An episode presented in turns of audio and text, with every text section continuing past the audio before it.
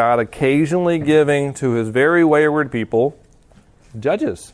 Uh, people that were called by God to at least temporarily deliver his people from the oppression that they were suffering. And uh, because there's a lot of judges, I, I, felt like I had to spend at least one week in our time talking about them and what it was like and who they are. And so, uh, of, of, a couple well known characters and beloved Bible heroes, Gideon or Samson, I had to pick one for this week. And I decided to pick the one that you can most easily identify with. And that would be Gideon, the weak one. Um, I don't think any of you are going to kill a couple hundred people with a jawbone of an ox. Or have someone try to cut your hair to sap your strength. So, uh, we're going to talk about Gideon this week. And uh, we're going to do something a little different. Instead of reading the text all at once, because we're reading parts of chapter 6, 7, and, and 8, I'm going to read a little bit, talk about it, read a little bit, talk about it. So I'm going to start by reading chapter 6, verses 1 to 10, which sort of sets the stage and introduces us to our problem. And uh, then I'll pray and we'll jump in. So, chapter 6, verse 1 should be a familiar sound by now, this first verse. The people of Israel did what was evil in the sight of the Lord, and the Lord gave them into the hand of Midian seven years, and the hand of Midian oppressed, overpowered Israel, and because of Midian, the people of Israel made for themselves dens in the mountains and caves and strongholds. For whenever the Israelites planted crops, the Midianites and the Amalekites and the people of the east would come up against them, and they would encamp against them and devour the produce of the land as far as Gaza, and leave no sustenance in Israel, no sheep or ox or donkey. They would come up with their livestock and their tents, and they would come like locusts in number. Both they and their camels could not be counted. And so they laid waste to the land as they came in. And Israel was brought very low because of Midian, and the people of Israel cried out for help to the Lord. And when the people of Israel cried out to the Lord on, on account of the Midianites, the Lord sent a prophet to the people of Israel and said, Thus says the Lord, the God of Israel, I led you up from Egypt, I brought you into the house of slavery. I delivered you from the hand of the Egyptians and from the hand of all who oppressed you, and drove them out before you and gave you their land. And I said to you, I am the Lord your God. You shall not fear the gods of the Amorites in whose land you dwell. But you have not obeyed my voice. All right, I'm going to pray. Feel free to join me. Uh, good Father, as we kick off this uh, last lap of the school year, um, kind of a privilege to be able to do so with these students and your word. And we pray, Lord, you'd be kind to show us uh, great things in this word. Show us uh, your greatness and goodness and our need for you. And we ask these things in your name, Lord Jesus. Amen. Uh, can you think of an occasion where you came face to face and had to admit how weak you were? How weak. That's something we are averse to admitting, our weakness. Uh, frankly, this is one of the reasons I really do enjoy the weight room. Those of you that know me know I love the weight room. I'm there often. I'll, you can find me there with a book. I like just make myself at home there and read um, because I find it uh, somehow uh, really gra- like grounds me in reality that with all the weight bearing down on me, that some days I'm just forced to conclude, not today. I'm just too weak. It just happens, and that's okay. Uh, last week, a bunch of us were in Yakima, Washington, and uh, our team worked hard. We made sheds, we split wood, we fixed homes. We, I believe, in God's good plan, we made a difference. And yet, I think each one of us had a moment where, in interacting with a child or a family, we we use our imagination to think about the broader context of their life and struggles, and we said to ourselves, I can't fix that. I'm too weak. And now we're back here and you're under a pile of work. and Maybe you just took a class or an exam that just crushed you and you're wrestling with whether or not to admit, I may not have it for this degree or this class. Maybe, maybe I'm just not cut out for it. And some of you are facing uh, graduation in a few weeks, and graduation is no problem. You're just graduating. It's what comes after graduation that's frightening. And as you consider your paltry resume, I can't get a whole sheet. Um, and, and how that resume stacks up beside the teeming masses of people that, just like you. Uh, for a few positions, you might look at that resume and say, It's pretty weak. But few of us ever have the, to, to face our weakness as brutally as the Israelites do in the beginning of this chapter. Outnumbered, unable to defend themselves, unable to feed themselves, forced to flee to holes in the mountains like cowards, Midian is the big bully that sits on their chest and eats their lunch, and they can't do anything about it. Year after year after year. And they cry for help, and verse 8 tells us God sends help. But you would hope for like an army or an A team, you know, like the Avengers or or the Justice League or something. Uh, but he sends a prophet. And uh, how's one old bearded dude armed with a word supposed to help? Is he Gandalf? No, no, it's just a prophet. Um, Okay, what you got? What you got for me, old man? How can you help? And and to sum up his message in verses eight to ten, what he has to say to them is, "This is your fault." That's what he says to them in verses eight to ten. A nice little summary. Uh, I'll, I'll flesh it out for you a little bit more. Hey, God delivered you and chose you and has given you everything, and you have not listened i.e., this is your fault. But unwelcome as his words are, God is using the prophet to point out to them and to us a really, really hard but important lesson. And it's this that our weakness, whether that's insufficiency or inadequacy or whatever the case may be, is not our biggest problem, not our greatest threat. It's our wayward hearts, that we don't listen, that we're disobedient. And what we're going to see tonight is that uh, though we fear and avoid weakness, God delights to use the weak. We fear and avoid weakness, but God delights to use the weak. So tonight, uh, as I read along and you follow along, here's what we're going to talk about how God calls the weak and how he conquers through the weak, and then we're going to talk about the weakness of wayward hearts, okay? So uh, we're going to pick up in chapter 6 and read a few more verses and see how God calls the weak. We're going to pick up in verse 11. The angel of the Lord came and sat under the terebinth at Ophrah, which belonged to Joash the Abiezrite, while his son Gideon was beating out wheat in the winepress to hide it from the Midianites. The angel of the Lord appeared to him and said, The Lord's with you, mighty man of valor. And Gideon said, Please, Lord, if the Lord is with us, why has all this happened? Where are all his wonderful deeds that our fathers recounted to us, saying, Did not the Lord bring us up from Egypt? But now the Lord's forsaken us and given us into the hand of Midian. And the Lord turned to him and said, Go in this might of yours and save Israel from the hand of Midian. Do not I send you? And Gideon said to him, Please, Lord, how can I save Israel? Behold, my clan is the weakest in Manasseh, and I am the least in my father's house.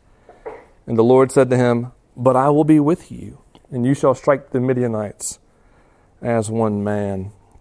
And then I'm going to pick up verse 27 too, which will be out of context and might make any sense to you right now, but it'll make sense later. Later on, Gideon took with him ten of his servants and did as the Lord had told him. Because he was too afraid of his family and the men of the town to do it by day, he did it by night. So, what we see here in chapter 6 is God calling the weak. And when we meet Gideon, we, we meet a fellow who seems to be altogether uninspiring. In verse 11, God, in the form of an angel, comes to him, and Gideon is beating out wheat in a wine press. And if you don't know much about wheat or wine press, I'll just make it really simple. Wheat doesn't grow in wine presses. the wine press is a hole in the ground that's for uh, smashing out the juice of grapes. You're supposed to, like, you know, take care of the wheat in the wheat field. Out in the open, you could sling a big scythe or use one of these big tools they had in the ancient days to do it. But that would be far too brash and open. No, he, as the text is saying, is hiding from the Midianites. He's afraid. He's actually afraid to farm. Okay, he's afraid to farm. Um, this is this is a very if Gideon's the hero of this story, this is a very uninspiring introduction.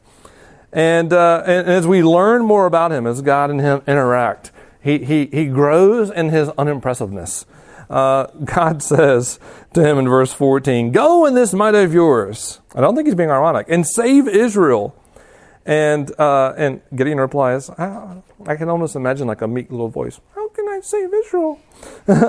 he goes on, How can I save them? I'm the weakest. Uh, my family is the weakest, and I'm the least of them. And uh, I, I, think there's a couple facets of this that are really important for us to think about. One is uh, he really does have an unimpressive resume. I don't think he's making this up. Like, I, I come from an unimpressive people, and I'm the least impressive of the unimpressive family. He's the runt of the litter, and his litter is all runt. That's, that seems to be Gideon. I don't think he's making it up. Uh, so he has an unimpressive resume, but, but on top of that, man, the guy has just owned it thoroughly and uh, and made it who he is. Uh, there's a complete absence of any kind of self belief, and uh, if you add it all together, it's just it just seems like a complete unqualification that this guy is altogether lacking in experience and confidence to be a leader to bring God's people out of this oppression. He's a fearful farmer, not a not a military leader. But God calls him. He calls him and uh, and then gives him a test. And I didn't really read the test to you, but the test is, hey, you, you got to save Israel from Midian, but how about you start local right here in your own town? How about you tear down your father's idols and uh, and burn them and put up an altar like you're supposed to? And verse 27 tells us that he does. He does, but he's so afraid he does it at night. Uh, even in his faithfulness, he's afraid.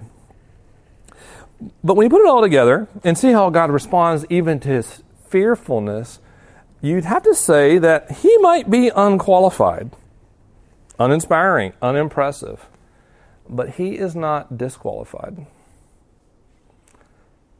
Weak, inexperienced, inadequate, all true, Gideon. And yet God calls you anyway and promises in verse 16 to be with him. And then when Midian comes with all its forces later in chapter 6, beginning of verse 7, chapter 7, uh, God is with them. Verse 34 tells us that the Spirit of the Lord comes and clothes Gideon. He is this close to Gideon. He is with him. So uh, the really ironic picture here, I think, you know, it's God versus the Midianites, and the army of the Midianites like locusts, well armed, and God says, "All right, Game's on. First off the bench, Gideon, you. Gideon's like five foot nothing, hundred and nothing, you know, and get in the game, get in. And uh, it's with the stakes as high as his people's freedom, God calls Gideon off the bench. And I think that's significant because it means despite your lack of awesomeness, your adequacy, your sufficiency, the lack of impressiveness, in a kick butt resume, none of those things disqualify you. None of those things disqualify you. Now, the problem, of course, is that some of you don't know that you're weak. And um, maybe you're encountering that painful prospect now for the first time. Uh, I mentioned that at the beginning. Uh, maybe something like last week's trip. You're realizing, I've been a bit of an idealist. Maybe I can't change the world so easily. Or maybe uh, something as simple but really difficult as a freshman engineering class is making you realize hey, I was sort of the show in high school, but now I'm just average. Actually, no, no. I would love to be average. I'm not sure I'm even average anymore. And um, and this applies across a number of areas. You know, socially, uh, maybe maybe that sorority you wanted to get into doesn't think you're that impressive. And maybe that internship you want so much, you're not cut out for it. And uh, whereas all these things may be places where you seem disqualified by your weakness, God sees you in your inadequacy and weakness and still wants you and calls you He's the God who calls the weak. And the God who calls the weak delights to conquer through them. So what's going to happen in chapter 7. So I'm going to read pieces of chapter 7 now, starting in verse 2. Okay, everyone's sort of drawn up for battle at this point. Starting in verse 2, the Lord says to Gideon, The people with you are too many for me to give the Midianites into their hand, lest Israel boast over me, saying, My own hand has saved me. Now, skipping down to verse 7, after God has sort of winnowed down the army uh, to a couple thousand, uh, in verse 7, God says to Gideon, With the 300 men who lapped, I will save you, and give the Midianites into their hand, and let all the others, every other man, go home to his home. So the people took provisions in their hands and their trumpets, and he sent all the rest of Israel, every man to his tent, but retained the 300 men. And the camp of Midian was below him in the valley. That same night the Lord said to him, Arise, go down against the camp, for I've given them into your hand. But if you're afraid to go down, go down to the camp with Purah your servant, and you shall hear what they say, and afterward your hands will be strengthened to go down against the camp. And he went down with Purah his servant to the outpost of the armed men who were in the camp. And then I'm going to pick up uh, just one verse at the end, verse 22. Uh, this is once the battles actually started. Verse 22 When they, that's Gideon and his 300 men, blew the 300 trumpets, the Lord set every man's sword against his comrade and against all the army. And the army fled as far as Beth Shittim, Beth Shittah. I never know how to pronounce those things. Uh, toward Zerah, Ra as far as the border of, I should have practiced these, Abel Mahola by Tabith. I'm sure I got every one of those wrong. So, um, what we see here is God conquering through the weak. The first evidence that this is his plan is his selection of the leader. Uh, uh, it's almost like in the meeting of Gideon in chapter 6, you know, God's looking for the perfect leader for his army. He's looking over Gideon's resume and reading it, and he looks over the resume and sees Gideon, like eyes barely peering above the wine press. And God says, You're exactly what we're looking for. Um, and moves on to filling out the army in, in verse uh, in chapter 7. And uh, in this first verse I read, verse 2, we, we see that his, his overarching concern is for his own glory. He, he tells Gideon, No, no, there's too many of you. Now, the too many of them uh, was not too many for Midian. They were, they were probably still woefully inadequate to go against the Midianites. But because God knows the heart of his people, it, it, he's concerned, not for the victory, he knows they're going to win. He's concerned for what they will do with the victory. Oh, if there's 10,000 of you and you win, even if I'm with you, it's easy for you to take all the credit. You will take the credit for this victory. You will steal my glory. You'll think you did this. But I did this. And it's important for you to know that I did this. And for you to have the rightful understanding of your own pride and humility. And so God sets about here making the army just the right size. He doesn't need their strength, and he doesn't need ours. He's much more concerned about his glory and our right understanding of our place. So here he goes about uh, selecting his army, and, uh, and we see here in verses 7 through 11 that God plans to save Israel through these 300 men who lap. You see that? With 300 who lap, I will save Israel. Uh, commentators are divided over what exactly is going on here. Um, you know, he said, he said, hey, if you're afraid, you can go home, and almost everybody left and went home. And then he still had too many, so God's like, all right, let's figure out how to winnow it down further. And he sends them all to the stream. And based on how they drank water, he selected 300. Now, commentators agree that it's one of two classes of people. That, and it's because the Hebrew is a little weird here. It's either people who were so vigilant that they like picked up the water and lapped because they wanted to keep their eyes on the horizon. They were ready for battle at all times. Maybe chronically paranoid people, but like diligent soldiers. These are your like, super diligent soldiers eyes ready all the time. I'm ready to, for war. Or, conversely, these are just crazy loons who decide to drink water like a dog. They literally bend over the waist and lap the stream with their tongues. Uh, either way, this is a weird 300 people. It's a weird 300 people. And, and I'm sort of predisposed to think it's the latter group, the, the crazy ones that lap water like a dog. Because um, I think it goes along with God's prevailing point I, I don't really, really need your strength. It's, it's ultimately me that will save you. But he will not do it alone. It's really interesting to see this. He, he says, It's with these 300 that I will save you. And you need to know it's my glory that's at stake here. But in verse 9, he'll say, I have given them, he's saying this to, to Gideon, I have given them into your hand.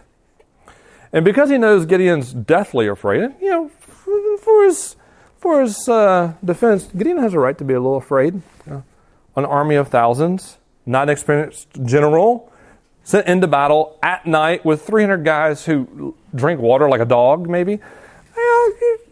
it's understandable you might be afraid.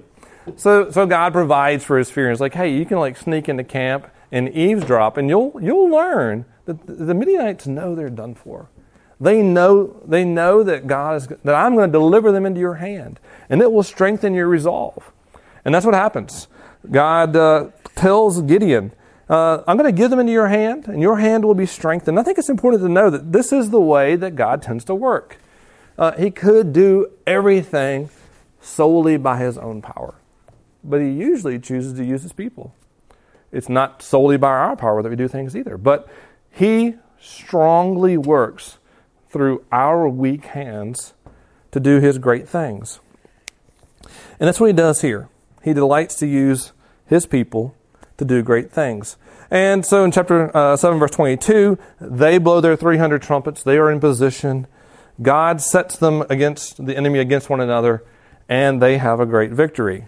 So, with 300 lappers, a fearful farmer, some trumpets, and some lamps, God achieves a great victory. So, God conquers through the weak. Now, I don't really know how to make this like as practical and daily in your life as I can. Uh, I'm going to tell a story, and, and, I don't think it gets too close, but it's at least a funny story. So, here you go. Uh, a pastor named Joe Novenson tells a story about an old lady who uh, used to sit on her balcony and pray. She was really poor, and she would pray because she didn't have uh, the money to buy her groceries this month. And sitting next to her was a young guy who was usually annoyed because she was always praying out loud, and she was uh, usually praying like this. And he didn't believe in God and felt it was, frankly, rather pitiful that this old, barely sane woman kept casting her hopes into thin air. And uh, he felt like she needed to know that this stuff wasn't real, so he went out and bought her groceries. And uh, he, he put the groceries on her steps, and he rang the doorbell and stepped aside. And the lady opened the door and saw the groceries and began to say, Jesus, thank you, Jesus. Praise Jesus for giving me his groceries. At this point, the young man jumps out and says, Lady, it wasn't Jesus. It was me. I brought you these groceries. God had nothing to do with it. Give it up. It was me. What do you think of that? And this lady continues, Praise Jesus. Praise Jesus. He not only gave me groceries, he made the devil pay the bill. So that story is to illustrate a, a, a, saying that some pastors have used, probably from the South, sort of colloquially. It's that God is good at hitting straight licks with crooked sticks. So it doesn't matter what instrument you give him, he will hit it straight every time.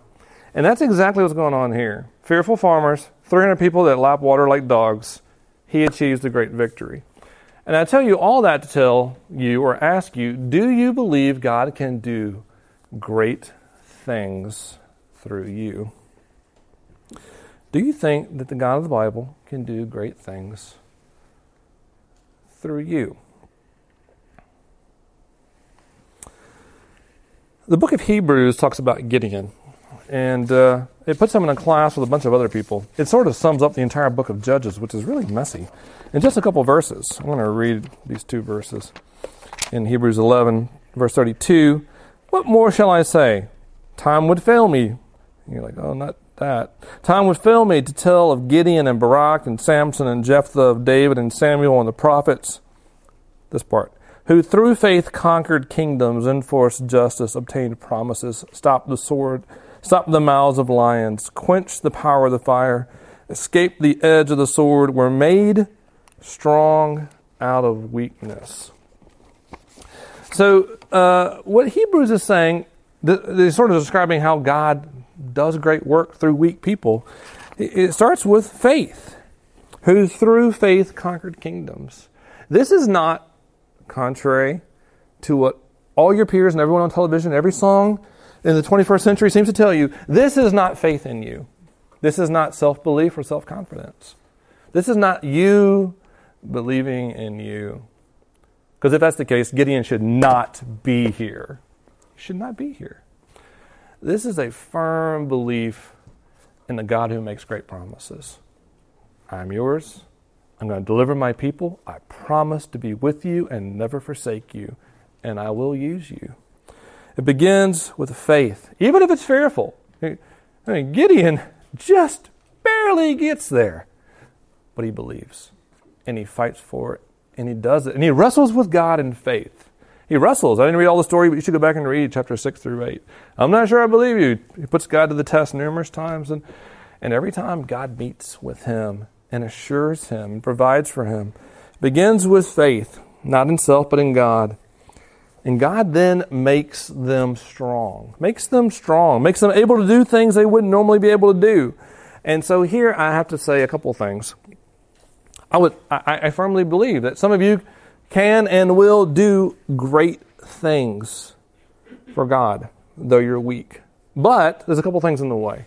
One, I just need to say this. I don't necessarily have anyone in mind when I say this. One, some of you are too big for your britches. You know that phrase? You know what that means? You're too full of yourself. You don't realize you're weak. And uh, I would offer two little quick lessons, maybe even things you can tell yourself every now and then, and then pray that God would help you to believe them.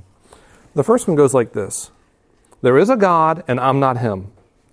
That's a really important one because it's really easy for us to be entirely self centered. And secondly, it's a, it's a phrase from John the Baptist as uh, he encountered Jesus. John the Baptist, who had a great ministry, said about Jesus, He must increase, I must decrease. For some of you, and you may be saying, Is he talking about me? Not necessarily, but if you want me to tell you, I'll tell you. You can come and talk to me. Um, I'll tell you it might be good to ask God to humble you. You should always be careful to pray that prayer because He almost always will answer and it will hurt. But if you truly want to know Him and be faithful and do great things for Him, it starts here. And the second is there are some of you who can't imagine that God would actually ever do great things through you. I mean, you're so weak, you're Gideon looking over the edge of the wine press saying, Me? No way. It's not possible. No, friends, listen. He can use you for great things for His glory. All right, one last point, which I think was going to go pretty quickly. So Gideon was made strong out of his weakness, and through it he delivered God's people. What we're going to see in this last chapter, though, is that he had a particular weakness that led them right back where they were. So we're going to finish by looking at the weakness of the wayward heart in chapter 8. And I wish every story had a good ending. This one doesn't. Um, I'll try to make it happy ish. 8, chapter 8, verse 22. So after this victory, uh, which we don't have time to read about all the details, in verse 22, the men of Israel said to Gideon, Rule over us, you and your son, your grandson also, for you've saved us from the hand of Midian. And Gideon said, I will not rule over you. My son will not rule over you. The Lord will, will rule over you. And Gideon said to them, let me make a request of you, though. Every one of you, give me the earrings from his spoil. For they had golden earrings, because they were Ishmaelites. And then verse 27. And Gideon made an ephod of it, and put it in the city, in Ophrah, and all Israel whored after it, and it became a snare to Gideon and to his family. And so Midian was subdued before the people of Israel, and they raised their heads no more, and the land had rest forty years in the days of Gideon. Jerubbaal, that is the son of Joash, went and lived in his own house. And Gideon had seventy sons, his own offspring, for he had many wives. And his concubine, who was in Shechem, also bore him a son, and he called his name Abimelech. And lastly, verse 33 As soon as Gideon died, the people of Israel turned again and whored after the Baals and made Baal Berith their God. All right, so what we encounter here is God has done a great work through this weak man, Gideon. He's done a great thing. He's delivered his people and given them rest for what the text tells us is 40 years. But there's a particular weakness that Gideon has. It's not his fear. It's not his lack of you know, his uh, unimpressive nature. There is a different kind of weakness here in his wayward heart that is fatal uh, for the good of Israel and for his own family. It, it starts when, uh, with his victory, people come to him and say, "Hey, you're good at this leading thing. Why don't you rule over us? And, and Gideon has all the right words in verses 22 to 23. I won't rule over you. My son won't rule over you. The Lord is your king. He will rule over you. He resisted temptation. He declines the throne. This is not his place. But his actions tell a different story. He has the right words, but he starts to act like a king. I didn't read all of it to you, but enough. He shows some uh, rather distressing royal like behavior. In verse 24, he begins to gather spoil, these earrings, and other things I didn't read, but he's gathering a spoil like a king would. And in verse 30, we read that he has 70 sons. That should be a little distressing. How is that possible? Well, um, the text tells us he has many wives. How is that possible on a farmer's salary? Um, he's acting like a king. This is what kings did. They gathered wives and concubines.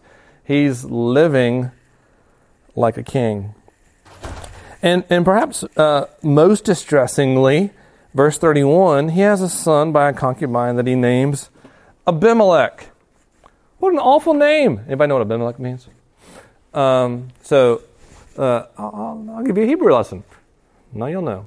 Uh, that, that first half the word Abi is the beginning of my daughter's name, which is the Hebrew for uh, my father. So I've told this before. We have Jewish folks living on our street, and I'll call I'll call my daughter's Abiel. I've seen Jewish people on the street like stop and like, what? Uh, I'll call Abiel's name and a Jewish family will walk by and be like, what? Because I'm speaking Hebrew. I'm using a very Hebrew word that means my father. Uh, whereas we named Abiel, my father is God. That's what El means. Uh, Abimelech means, anybody want to guess what Abimelech means? My father is the king. That's what Abimelech means. Melech is king. Gideon names his son, My father is the king. That's uh, anyone find that slightly ironic? I mean, talk about acting like a king.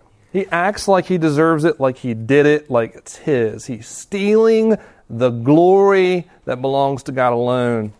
And, and you see it in some other distressing ways. He overreaches his authority in verse 27. He makes an ephod uh, and put it in the city. An ephod is a priestly garment. God described how it should be made and what it should be used for back in the Old Testament earlier. It has its own place. Its own people are supposed to use it. Gideon should have nothing to do with it, and yet he makes his own and sets it up. And the text tells us that it leads the people and his family astray. He has no authority here. And eventually it leads them all right back where they came from. Verse 28 tells us they have rest for 40 years, but you can read the entire rest of of the book of Judges, and you will not see any more rest. After these 40 years, there's no more rest. There's no more good times. There's no more good stories in this book. It's all downhill from here. In part because Gideon led them there, right back where they started. They started in oppression because they didn't listen to the Lord, and because of his wayward heart here at the end, he leads them right back there right back into not listening, right back into the oppression. All right, so I'm going to close with two applications and we're done. Two things to say. First, very simple, don't don't despise your weakness. Don't despise your weakness. Despise your sin, hate your sin, separate the two, but your weakness. Don't hate it. I'm not saying you have to love it, but your inadequacy, your struggles, don't, don't hate them, don't despise them, because they may just be the thing that keeps you from ruining you. Uh, Paul talks about this in 2 Corinthians chapter, chapter 12, how God gave him a particular weakness to keep him from being conceited. Paul was big stuff. He was big stuff. He like wrote a lot of the New Testament. He started a lot of churches. He saw things and knew things no one else says, said or saw. And he says in chapter 12 um, that God gave me a weakness to keep me from being conceited. Your weakness is not your biggest problem, friends. Your biggest threat is your pride. It's your pride. Beware your pride. It's what took down Gideon. It's what will take down us all. Don't despise your weakness. Secondly, and this is the question that really the whole book of Hebrews is asking, and I'll close with this, is this Who in the world can deliver God's people? Who can actually fully deliver them? Give them permanent, lasting rest. Who can do it without screwing the whole thing up? Because so far everyone screws it up. Even Gideon. I mean, you can't come up with someone weaker than him, right? And in the end, he's still corrupt and power hungry and corrupted and leads the people astray. And Judges doesn't give us an answer. The rest of the Bible does. That is Jesus, the perfect God man, the one who had uh, all the power and the glory with the Father and willingly gave it up. Did not consider it uh, worthy to, to retain it, but willingly gave it up and, and became a servant. Became just like one of us and laid it all down to the point of death. That's what he did. And the scriptures tell us when we, we trust in him, put our faith in him, not only does he make us right with God, he makes us like himself. He makes us like Jesus those through whom God delights to do great things. All right, let's pray. Good Father, we thank you uh, for your way you work. That we live in a culture that is power hungry, that we simply assume uh, personal significance is a requirement for happiness, and we struggle and we fight to make our way forward because if we don't achieve everything that we think we have to, we must be losers and uh, not valuable or useful. And you don't work that way. You delight in us because we're yours.